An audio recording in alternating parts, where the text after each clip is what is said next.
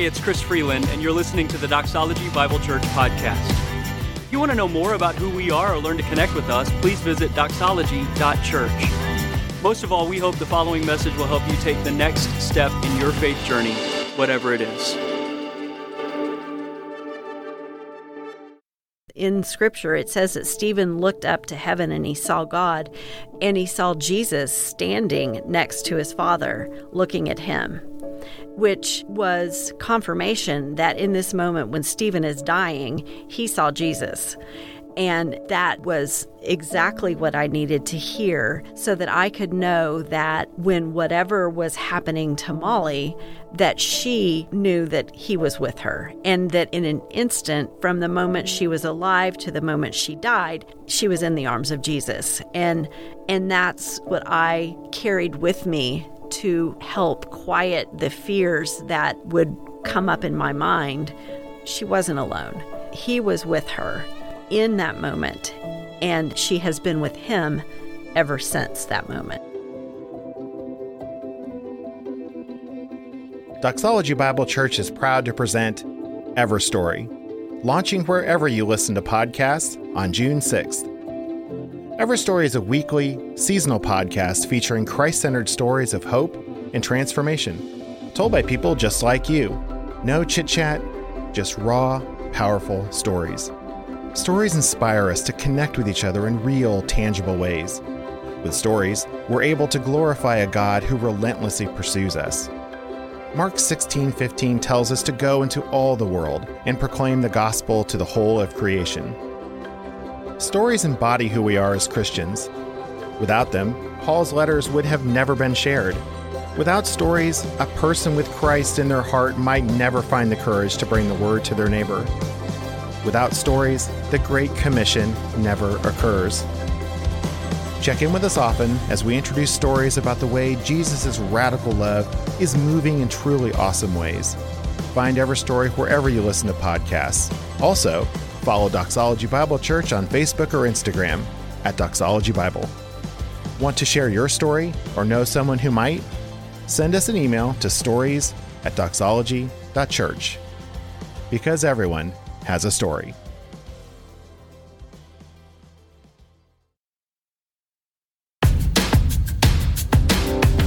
Hey, it's Chris Freeland, and you're listening to the Doxology Bible Church podcast. If you want to know more about who we are or learn to connect with us, please visit doxology.church. Most of all, we hope the following message will help you take the next step in your faith journey, whatever it is.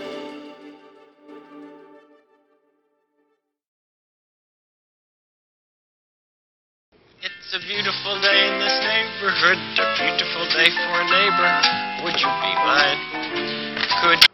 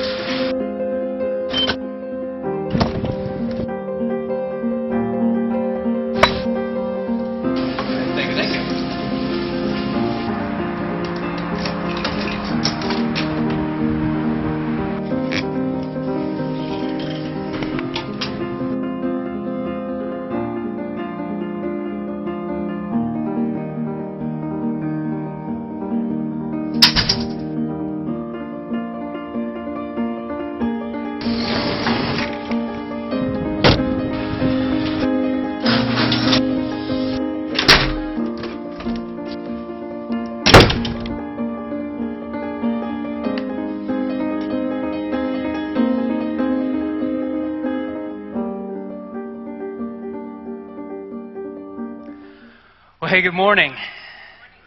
It's good to see you. I'm Chris. Uh, I'm also Chris. I'm one of the pastors here, and uh, we are glad that you're here this morning uh, with us as we start a brand new series called Mission Next Door. Uh, in fact, if you're a guest with us this morning, you're here on a really good Sunday because uh, you get to be on the ground level of something. Uh, we are starting a brand new series uh, this morning, and you get to be here for the first week. So we're really glad you're here if you're our guest this morning and, and are here. Let me tell you a little about where we've been. We've been in a series for the last couple of weeks called Beyond the Known.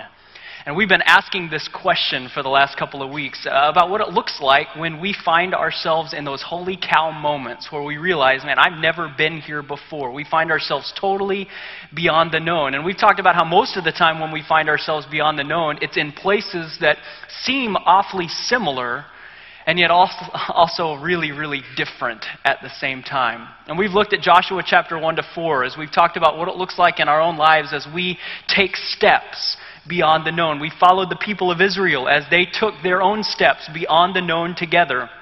And watched as they followed God. They followed Him wisely. They followed Him with worship. They followed Him expecting that He was going to show up. And they followed Him with a purpose beyond themselves as they took steps uh, beyond the known. And so we've looked at what it looks like in our own lives and in our life as a church as we start to walk beyond the known uh, together.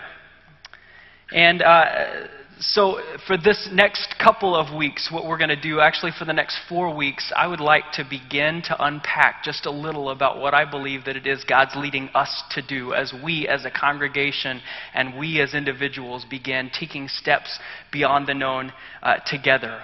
Uh, and so we're going to be in the last part of Luke chapter 10 for the next several weeks. But before if we get there, before you turn there, uh, I want to do something just a little bit unique this morning and try to connect the two series together. So when we begin this morning, we're going to actually begin in Deuteronomy chapter 6. So if you have a Bible, and I hope you brought your Bible this morning, turn to Deuteronomy chapter 6. If you're new to the Bible, uh, there are Bibles just right around you. you could, this one's easy to find. Deuteronomy is the fifth book in the Bible. So start on the left hand side, and you'll find Genesis, and then Exodus, Leviticus, Numbers, and you'll arrive in Deuteronomy. And we're going to be in Deuteronomy chapter 6. As you're turning there, let me tell you where we're at. We've talked about the, the nation of Israel moving into this place beyond the known together. And they have stood on the steps of a place where God had promised to give them, following a leader that God had promised to give them. And uh, what we found is that they got ready to take these steps. There was a person who had led them for a long amount of time. His name was Moses. Well, where we pick up the story in Deuteronomy chapter 6, Moses has just found out he's not going beyond the known with these people. And so he gathers all of the people of Israel together and he begins to give them what amount to his last words.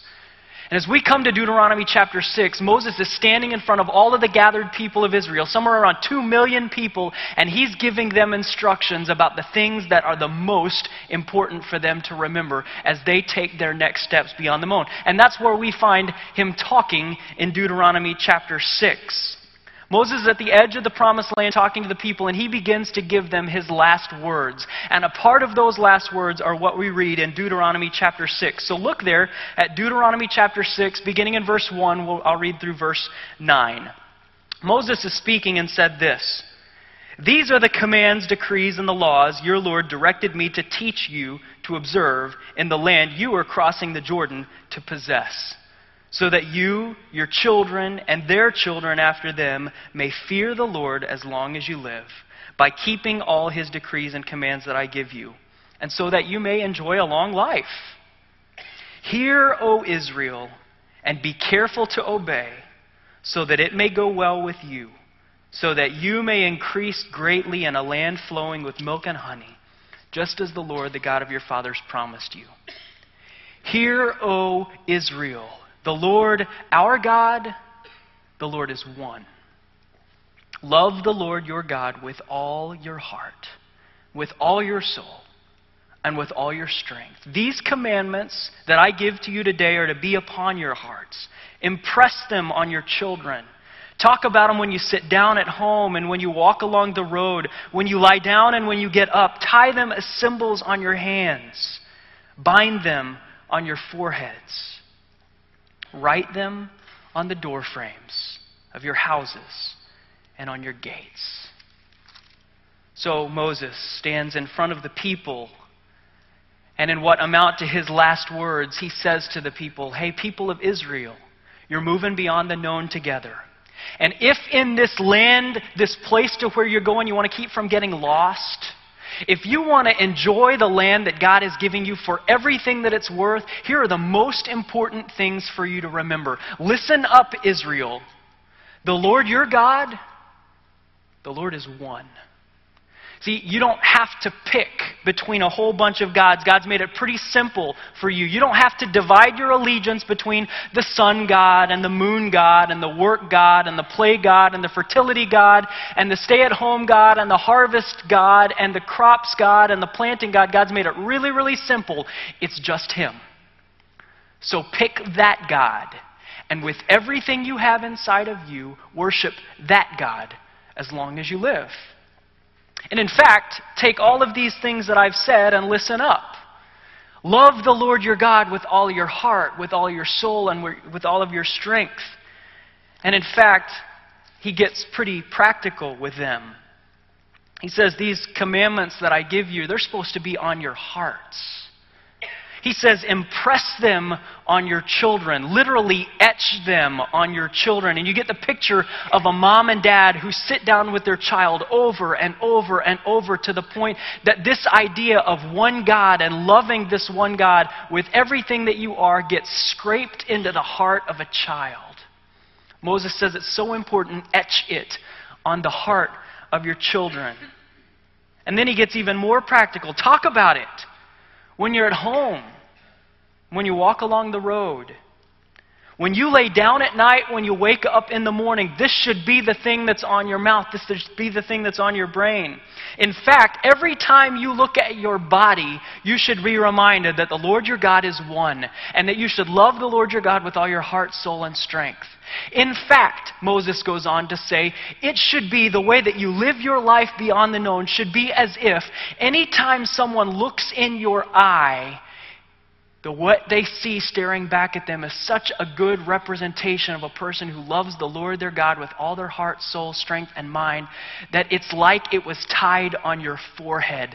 That's the kind of person to be when you walk beyond the known. Be the kind of person that when someone gazes into your eye, they see a person who loves the Lord their God with all their heart, soul, and strength. And then he goes on in verse 9. And he says this, and we're going to come back to this image over and over and over in the next four weeks. Moses looks at the people of Israel and he says, In fact, go a step further. Write them on the door frames of your houses and as if your gates. And here's the image that Moses is trying to get the people of Israel to understand. And as we turn to Luke chapter 10 a little bit later in our service, what Jesus says to people in Luke chapter 10 and in Matthew chapter 22 and in Matthew and Mark chapter 12, what Jesus says over and over and over in his ministry is this exact same idea. In verse 5 here, it applies specifically to our homes, but as what Jesus says, this applies to just about everything in life. And the image is this all of us walk through doors every single day. We walk through our bedroom door into the living room. We walk from the living room into the kitchen. We walk from the kitchen into the garage. We open the garage door. We close the garage door. We have an office door. We have a home door. We have a grocery store door. We walk through the door at Starbucks. We walk through the door at whatever restaurant we walk through. We walk through the door of our laundry room. We walk through the door of our friend's house. We walk through hundreds and thousands of doors every single week. In fact, just this morning I counted. On my way to the office this morning, I walked through 10 doors so far this morning, 10 unique doors so far this morning, and it's only 9:30. We walk through doors every single day. And what Moses says to the people as they stand on the edge of the promised land is the way that you walk forward from here, it ought to be as if this command was etched above every single door you cross through. The Lord that you serve is one God. And love the Lord your God with all your heart, all your soul, and with all of your strength. What Moses says to the people, the big question that he wants to beg for the people of Israel, is specific to their homes, but as Jesus is going to unpack it, it also is specific to every single door we walk through. He's wanting to ask them a really big question. The question is this Who are you going to be, Israel? Who are you going to be, McKinney Church, as you walk through the next door? What's your mission as you walk through the next door you come to. And Moses has an answer. Moses says, whatever door you come through, whether it's the door of your house, the door of the gates, the door of your office, the door of your grocery store, the door of the country club, as you walk through that door, your mission should be to be a person who loves the Lord your God with all your heart, all your soul, and with all your strength. Moses says, inscribe the, door, the words on the door if you have to, but the question is when you come to the very next door you're going to walk through, what kind of person is going to emerge on the other side? When you come to the next door you walk through, who's going to show up on the other side of that door? And Moses has an answer for us. The great command of Moses, which becomes the great commandment of Jesus Christ later on, is this that every day, every time, through every door, every part of us should be on a mission to love God. That's what Moses says to the people. When you get ready to move beyond the known, when you get ready to take your next steps, when you get ready to wake up and walk through your bedroom into the next door, here's what you have to remember. Every single day, every time, through every door, every part of us should be on a mission to love God. That's the mission of the next door. Whichever door we walk through, whether it's at home or on the golf course or at the office or the doors to the church, the answer ought to be precisely the same. Moses tells the people they ought to be people who love the Lord their God with all their heart, all their soul, and with all of their strength.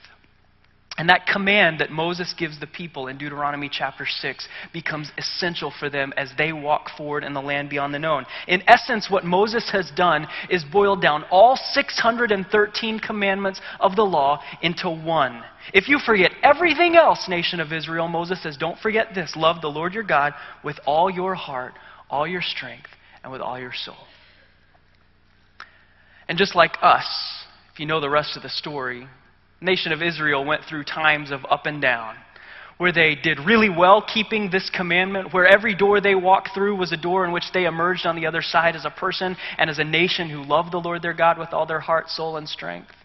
And they went through profound down cycles where they put the Lord their God on a shelf and began to worship other gods, gods of money and of power and of sex and of pleasure.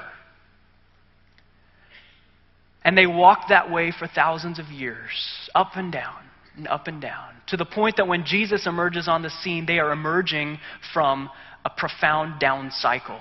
In fact, it got so bad that for some years the nation of Israel has been ruled by other people in the land God promised to give them. They've been ruled over by other nations who served other gods.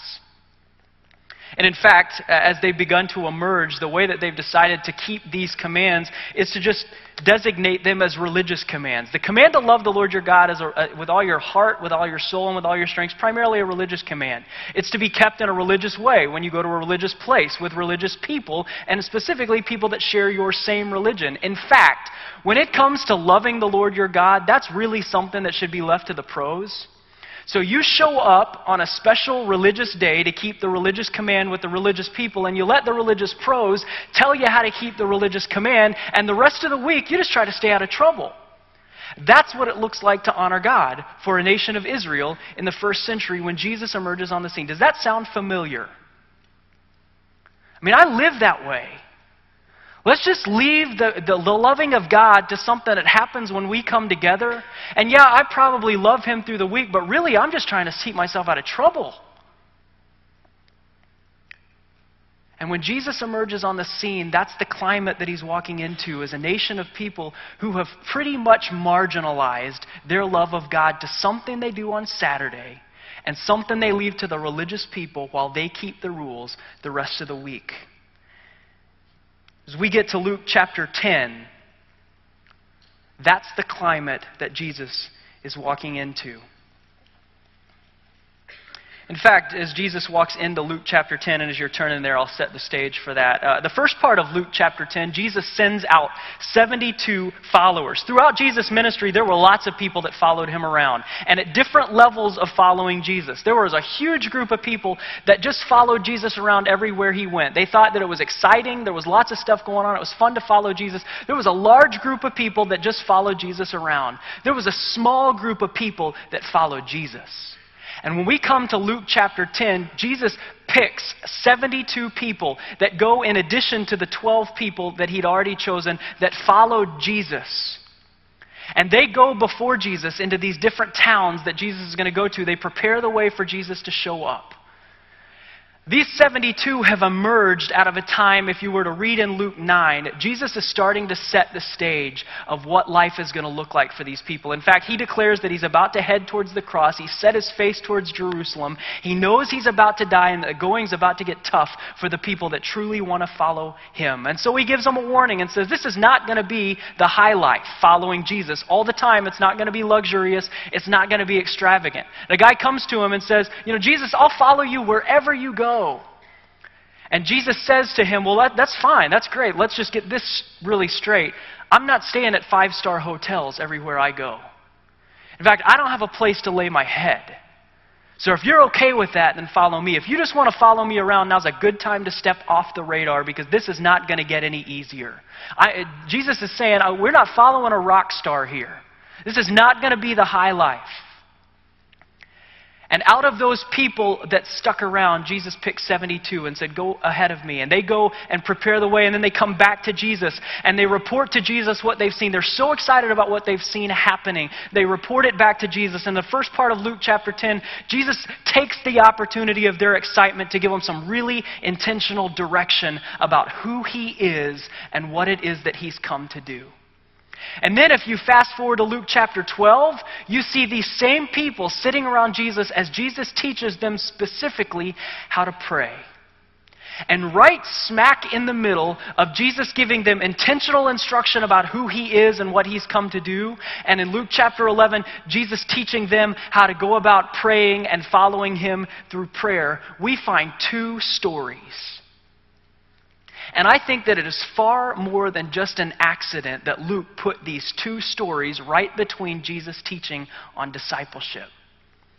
In fact, what I think, it's not, it's not like Luke was looking for a, a, place to cram these stories and he couldn't find a better place, so he just decided, well, I'll throw them in the last part of this story about D- Jesus teaching. I'll throw it right in the middle of there and maybe people will figure it out later. I think what Luke is trying to do is tell us two stories from Jesus' life about what it really looks like to follow Jesus. And he gives us these two stories in Luke chapter 10, sandwiched right between Jesus' intentional uh, teaching of discipleship. Jesus is, Luke showing illustrations of exactly what Jesus expects out of the people that follow him. So Luke, look at Luke chapter 10, verses 25 to 28. We're going to start the first story today. Luke chapter 10. Luke's writing and says, On one occasion, an expert in the law stood up to test Jesus. Teacher, he asked, What must I do to inherit eternal life? What's written in the law? He replied. How do you read it? He answered, Love the Lord your God with all your heart, with all your soul, with all your strength, and with all your might, and love your neighbor as yourself. You've answered correctly, Jesus replied. Do this, and you will live. Somewhere along the way, this man finds Jesus. Jesus is sitting down teaching, as was customary for him to do, and this man, it says, is an expert in the law, finds Jesus. And he has a question for Jesus that he stands up and asks. This was common. This was a common way to do life. A master teacher would sit and teach, and then somebody would pepper them question, with questions. And we don't know if his question has malintent or if he's asking a legitimate question. It kind of seems like he's trying to trick Jesus. But he asked Jesus this really important question Jesus, what must I do to have eternal life? He's asking a question about what it looks like to be right with God. Now, as you're reading through this and studying it on your own, one of the first questions that comes up is this is kind of a silly question for an expert in the law to ask, right? What does it look like to be right with God? This guy is, is an expert in the law. You would kind of think that that's part of the application process. This is a fairly important question to ask and to know the answer to. You would have thought someplace along the way, somebody who interviewed this expert in the law would have asked him, What does it look like to be right with God? Why is it that the expert in the law, if he knows all of the law, all 613 commands, asks this question of Jesus? You know why it is? Because he's an expert in the law. He's read 613 commandments. All of the commandments from the top 10 don't murder, don't steal, don't commit adultery, don't have any other gods before you, all the way down to commandments about dietary restrictions and what it is that you're supposed to wear and not wear. He knows all of them. And he knows that the commandments prescribe to live this way. And in fact, Leviticus chapter 18 says if you do these things, if you keep these things, you will live. This guy knows that the law represents a comprehensive standard for what it looks like to be right in God's eyes.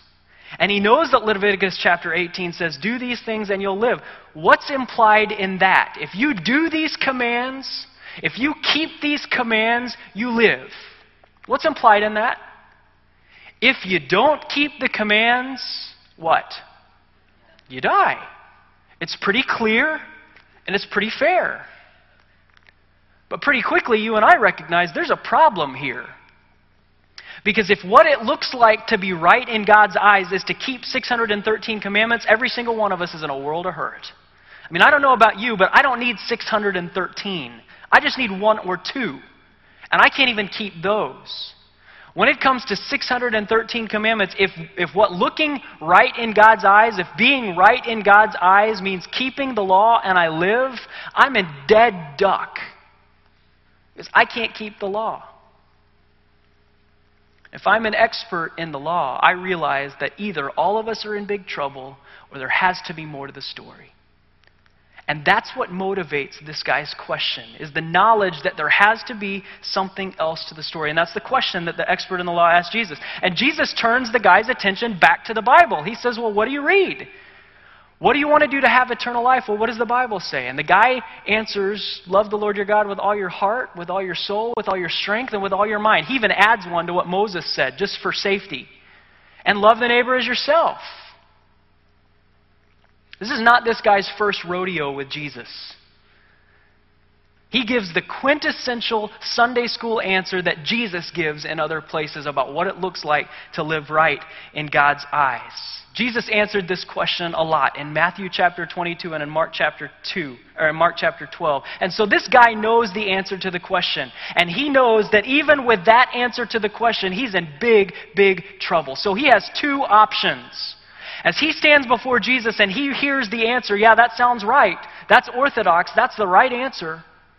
He can either narrow the command so that it only works with religious people and religious times with religious places so that he can keep that command, or he can throw himself at the feet of Jesus and beg for another option. Throw himself at the feet of Jesus and ask for mercy. Well, this guy, this expert in the law, you know the answer that he gives. He makes a bad choice. And we'll see his response later in the series. Before we move on, I want to make just a, a quick comment about this. There, there's a group of people who are hearing my voice this morning. A group of people who will hear my voice on the, the internet, if you're watching this here, or you're seeing it on a, a CD, you're listening to it on a DVD, uh, that have lived your entire life thinking that if you could just obey God, if you would just marginalize all of your religious stuff to Sunday and try not to do all of the really bad stuff on Monday through Saturday, you can be right with God. And you know, in one sense, Jesus says you are absolutely right. If you can love the Lord your God with all your heart, with all your mind, with all of your strength, with all of your soul, every day a week, all the time, through every door, every time, with every part of you, you can be right with God. Do these things and you will live. The problem is, you know and I know that we haven't done that. Let's be honest. I mean, not even really close. And the answer to the question is not to narrow the focus of the command. It's to fall at the feet of Jesus and ask for mercy. And the good news that Scripture reveals and that Jesus shows later on in his ministry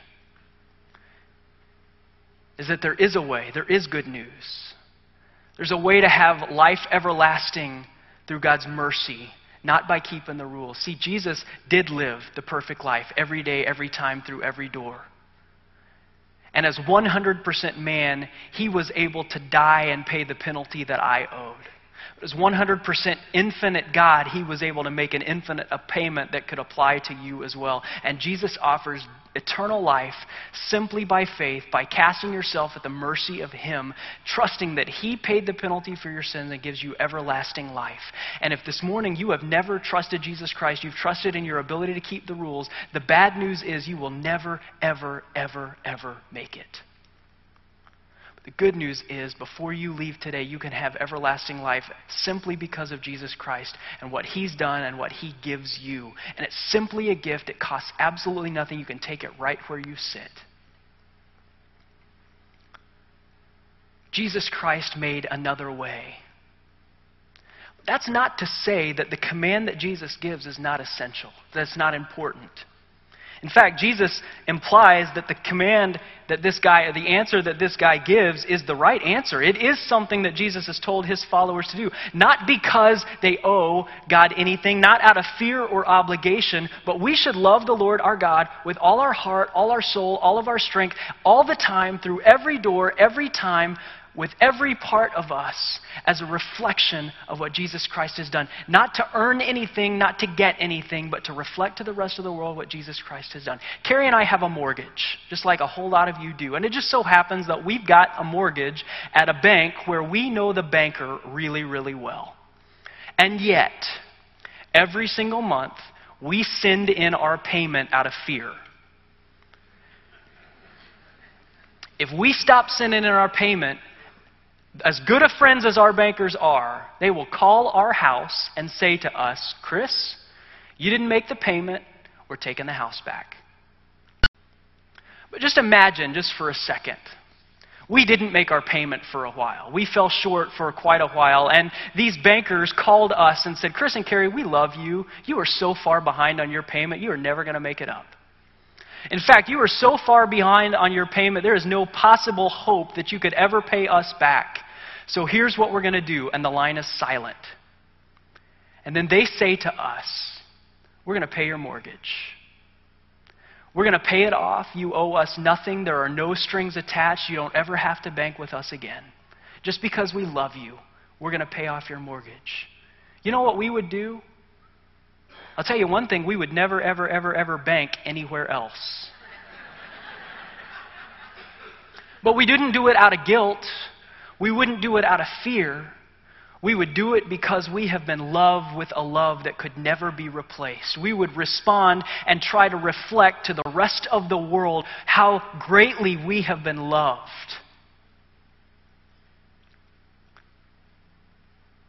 The fact that Jesus has paid for our inability to keep the law doesn't mean that we shouldn't listen to what he says and continue to reflect what he said his heart is for people to reflect him, not out of guilt and fear, but out of love something that Moses said was so important that it should be etched on our hearts, and that is that we should walk forward every step of the way, loving the Lord our God with all our heart, all our soul, and with all our strength, every time, through every single door, every place, every part of us on a mission for the next door to demonstrate and reflect the love of God to a world that's watching because we love Him and we have been loved by Him with all of our heart, with all of our soul, and with all of our strength. Jesus is saying, and, and listening to what this man, what Moses said, is with everything you are, everywhere you are, your identity should be wrapped up in the fact that you are a God lover. That should drive and motivate every single thing that we do at the very core of our being, not just on a priority list of things to do where we say we're going to love God first and then love our neighbor and love our wife and love our kids and love our job and love our. God says, uh, don't put me on a list. When God makes the command to love Him with all of our heart, all of our strength, all of our soul, it's not just a command about the things that we should do. That's far too narrow. In giving the command this way, what Jesus says, what Moses says, it's not just a command about what we should do, it's a command about who we should be. Jesus says He doesn't want to be on your list. He wants to be the driving factor that motivates every single thing you do through every single door you go. Every door you walk through, the next door, you should emerge on the other side as a person who loves God with all your heart, all your soul, all your strength, all your mind. See, what Jesus does in accepting this guy's answer is he totally demolishes the wall between secular and sacred.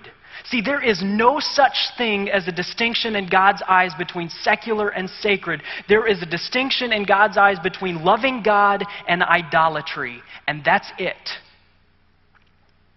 And in accepting this guy's answer, what Jesus says is every time, every place, every day, through every door, every part of us should be on a mission to love God. It should be who we are at the core of our being. This is the Christ centered life that we talk about.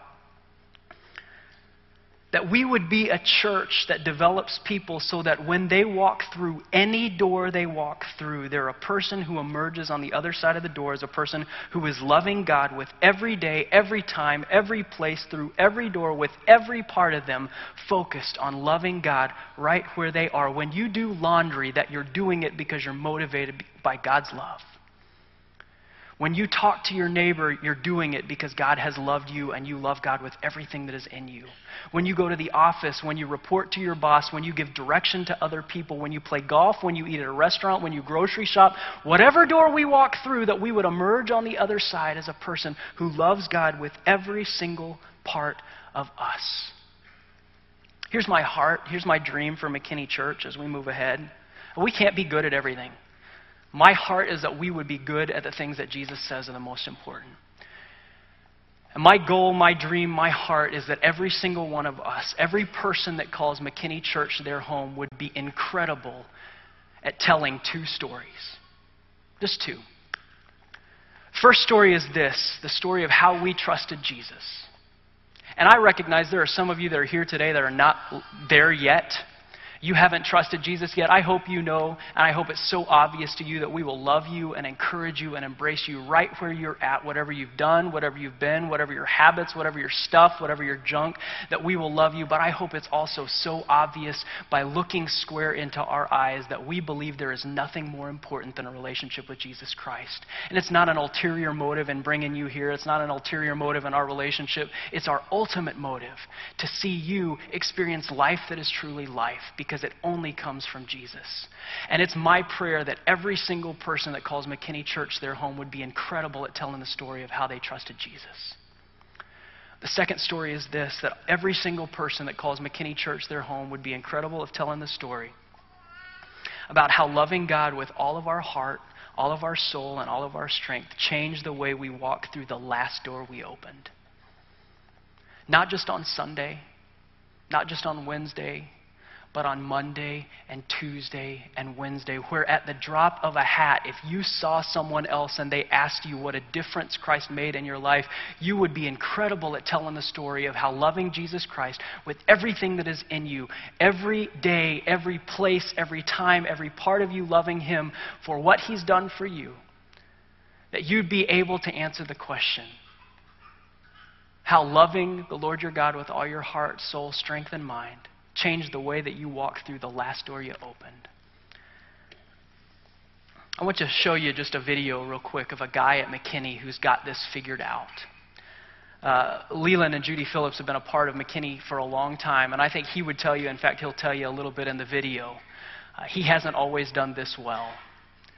But not too long ago, uh, he got some news that changed everything. And I want you to hear his story just for a moment as we get ready to close. Take a look. I realized I was really in serious trouble. I had suspected it for quite a while. I'd been losing strength and my memory was not near what I thought it should be, but I attributed these things to old age. I went to tell Judy this and uh, she said, well, Leland, uh, we're going to the emergency room. And I, like any other man, I said, oh no, it'll, it'll get better. Let's wait till tomorrow. Well, fortunately, uh, we went to the emergency room. And uh, in about an hour after examining me, the doctor came in and said that I had a baseball sized tumor in the front part of my brain. Needless to say, I, I figured that was a death sentence actually. But at that point, Judy prayed to, to the, the Lord that He would help her know what to do because here she's got a old man sitting there and we don't have a clue what to do. And she prayed for God's guidance as to where to go and uh, and for prayers for the, for my recovery. The following Wednesday, I had a seven-hour surgery, and this surgery is uh, what truly transformed my life. As a child, we were in church every time the doors opened, and at eight, I accepted the Lord and never had any doubt that uh, He was my Lord and Savior, and that uh, I, I lived a, a really, I did, I did, it was a good. As a youth, I was pretty good. I, I uh, really lived a good life and was in church quite often, and. Uh, that changed after I got out in the business world, unfortunately, and I did a lot of things as a traveling salesman that I wish I'd never done. But I can't take that back. I just felt so guilty and felt so unworthy, and I couldn't accept uh, forgiveness for that. And during the seven hours of surgery, uh, which seemed like just a minute to me, I experienced just fields of white, white as snow that were endless. And somehow I knew that uh, this was forgiveness from God and it's available to all of us. And, and uh, it, it, just totally transformed my life. And I also uh, felt God saying, Leland, I want so much more for your life than you're getting out of it. And uh, when I awakened, the first thing I said, and it was to Boyd Moore, who's been such so instrumental in my life. I said, Boyd, I just went through the, the shadow of the, the valley of the shadow of death. And I said, and God, God loves me for some reason. And I'll never forget Boyd said, Well, Leland, God looks at the heart, and He knows your heart. And I do pray that I have a, a heart that longs for the Lord. And because of what I experienced, I no longer feel guilt. I feel God's forgiveness. I, I feel that uh, I know that that I have been imputed with Christ's righteousness and that I can come before the throne of God. And I know He loves me and I know He wants more for me uh, than He ever got before the surgery. And if anything, I think maybe we would all be better off. I would pray that we could experience something like this because it has totally changed my life. I've always been uh, pretty much a loner. But Boyd, uh, he said, Leland, there's no way you can be a loner Christian. You've got to care about people. And uh, because of that, and, and the realization of, of how much I am loved by God and forgiven by God, I've reached out to people that I never would have reached out to before. And amazingly enough, when you when you do that, there's a lot of hurting people out there, and you really can make a difference. And uh, I, I just thank God, honestly, that this happened to me because I now know that I'll, I'll finish well, and uh, and I will keep. I hope that I'll just keep doing more and more every day to serve the Lord. And and and if the Lord can use me, He can use anyone because I'm way sub average, and uh, I just pray that He will use me. If you know Leland, you know God's answer in that prayer. He's a guy who has figured out every place, every time, through every door. Every part of him is focused on loving God with everything he's got. Don't let finding out that you're dying be what causes you to figure out how to live. My prayer is that we would be a group of people as we move forward. Every place every time. When we come to a door, we make the commitment that we're going to be people who walk through it as people who love God with everything that's in us. Let's pray. Lord, the love of God is greater still than any pen or ink could ever tell. And we sing hallelujah because we've been loved with a love that is beyond any love we could ever imagine we are all about to walk out a door. Um, God, it is my prayer that as we walk out that door, that we would not walk out as people who are just the same, but that we would walk th- through those doors and emerge as people who are different, who are sold out to loving the Lord our God with everything that's in us. Father, that could begin for us before we even leave. We're about to take an offering, Lord. I pray that as we give, we wouldn't give out of guilt. We wouldn't just make our regular payment we would give out of love and out of gratitude and out of worship because you have given us more than we could ever repay. So, Lord, just let us serve you. Let this be our very first reflection of what it looks like for us to be people who love you with everything that's in us. And may this world, may this city, may this church be a different place because of the way that we walk through the doors that we come to. In Christ's name we pray. Amen. Thanks for listening to the Doxology Bible Church podcast. If you enjoyed this podcast, we'd love for you to subscribe, rate, and give a review on iTunes. If you're ever in the Fort Worth area, we'd love to worship with you in person at one of our services. For more information on service times and location, visit doxology.church.